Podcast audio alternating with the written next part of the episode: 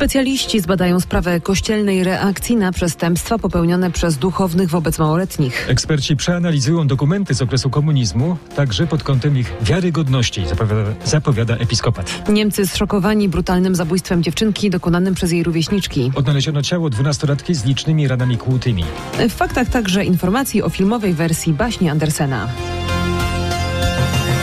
Episkopat zapowiada powołanie zespołu specjalistów, którzy zbadają praktykę rozwiązywania problemów związanych z przestępstwami popełnionymi przez duchownych wobec małoletnich. W czasie swoich prac mają oni uwzględnić kwestię wiarygodności dokumentów okresu PRL-u, poinformował episkopat. W czasie konferencji prasowej metropolita łódzki arcybiskup Grzegorz Ryś odniósł się do oskarżeń zawartych w dokumencie telewizji TVN24 pod adresem Jana Pawła II co do reakcji na postępki księży pedofilów. Jako argument w obronie papieża Polaka podał proces kanonizacyjny. Chciałbym powiedzieć, że ten proces kanonizacyjny był robiony po prostu rzetelnie, ponieważ w przestrzeni publicznej jest bardzo wiele takich wypowiedzi, że na chybcika, że za wcześnie, że bez przeglądnięcia dokumentów. Podkreślał metropolita łódzki arcybiskup Grzegorz Ryś. Poszukiwana od soboty dwunastolatka z Freudenbergu w Niemczech została zasztyletowana przez dwie dziewczynki z kręgu znajomych. Obydwie podejrzane mają poniżej 14 lat. Nie są więc w wieku, w którym ponosi się odpowiedzialność karną, poinformował prowadzący śledztwo prokurator. Dziewczynka zmarła w wyniku licznych ran kłutych. Obydwie sprawczynie w wieku 12 i 13 lat przyznały się do popełnienia przestępstwa i przebywają pod opieką Urzędu do Spraw Nieletnich. Ze względu na ich wiek śledczy nie informują o innych szczegółach dotyczących przestępstwa. Sporo informacji znajdziecie na naszej stronie w artykule Joanny Potockiej, dziennikarki RMF24.pl. Tytuł Szok w Niemczech. Dwunastolatka zamordowana przez rówieśniczki.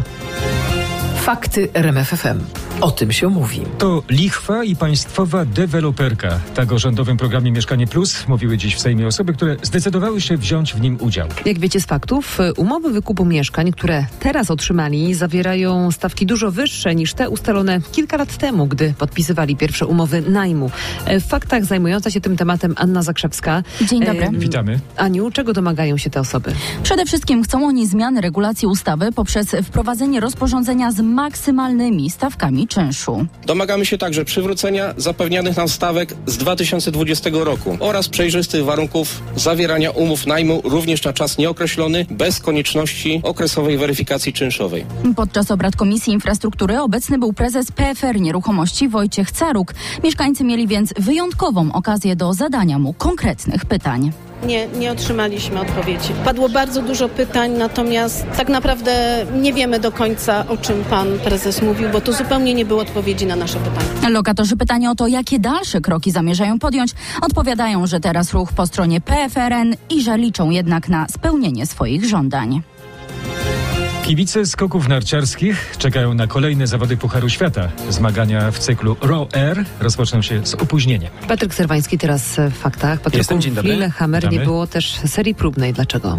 No wiatr, wiatr uniemożliwia skakanie. Postanowiono właśnie zrezygnować z serii próbnej. Skoczkowie mają od razu przystąpić do konkursu, ale jego rozpoczęcie przełożono z 16.10 na razie na 16.30 i trudno tak naprawdę przewidzieć, jak to wszystko będzie wyglądać i czy zawody, kiedy już się rozpoczną, czy uda się je przeprowadzić bez większych przeszkód. Według prognoz wiatr ma słabnąć.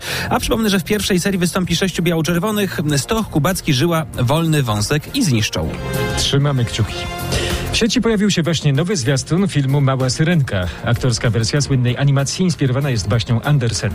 A z nami teraz Katarzyna Sobychowska-Szuchta z redakcji kulturalnej RMFFM. Dzień dobry. Dzień dobry. Kasiu, kogo zobaczymy na ekranie? Piosenkarkę i aktorkę Holly Bailey. Ona zagra Ariel, jej ojca, władcę oceanów króla Trytona, który nie pozwala córce na kontakty z ludźmi grać, będzie Javier Bardem. This obsession with humans has to stop. Syrenka, jak pamiętamy, wbrew zakazowi zakocha się w pięknym księciu. Eryka zagra Johna Hoyer King, a filmową złą wiedźmą Urszulą będzie Melissa McCarthy. Zapowiada się naprawdę niezłe widowisko. Wyreżyserował je twórca musicalu Chicago Rob Marshall. Muzykę napisał laureat Oscara Alan Menken, a w kinach ten film będzie od 26 maja. Mamy zwiastun na RMF24.pl. Bardzo spektakularne sceny. Można się przestraszyć i wzruszyć. A o 16.30 będą u nas fakty kulturalne. Radio, muzyka, fakty. RMFFM.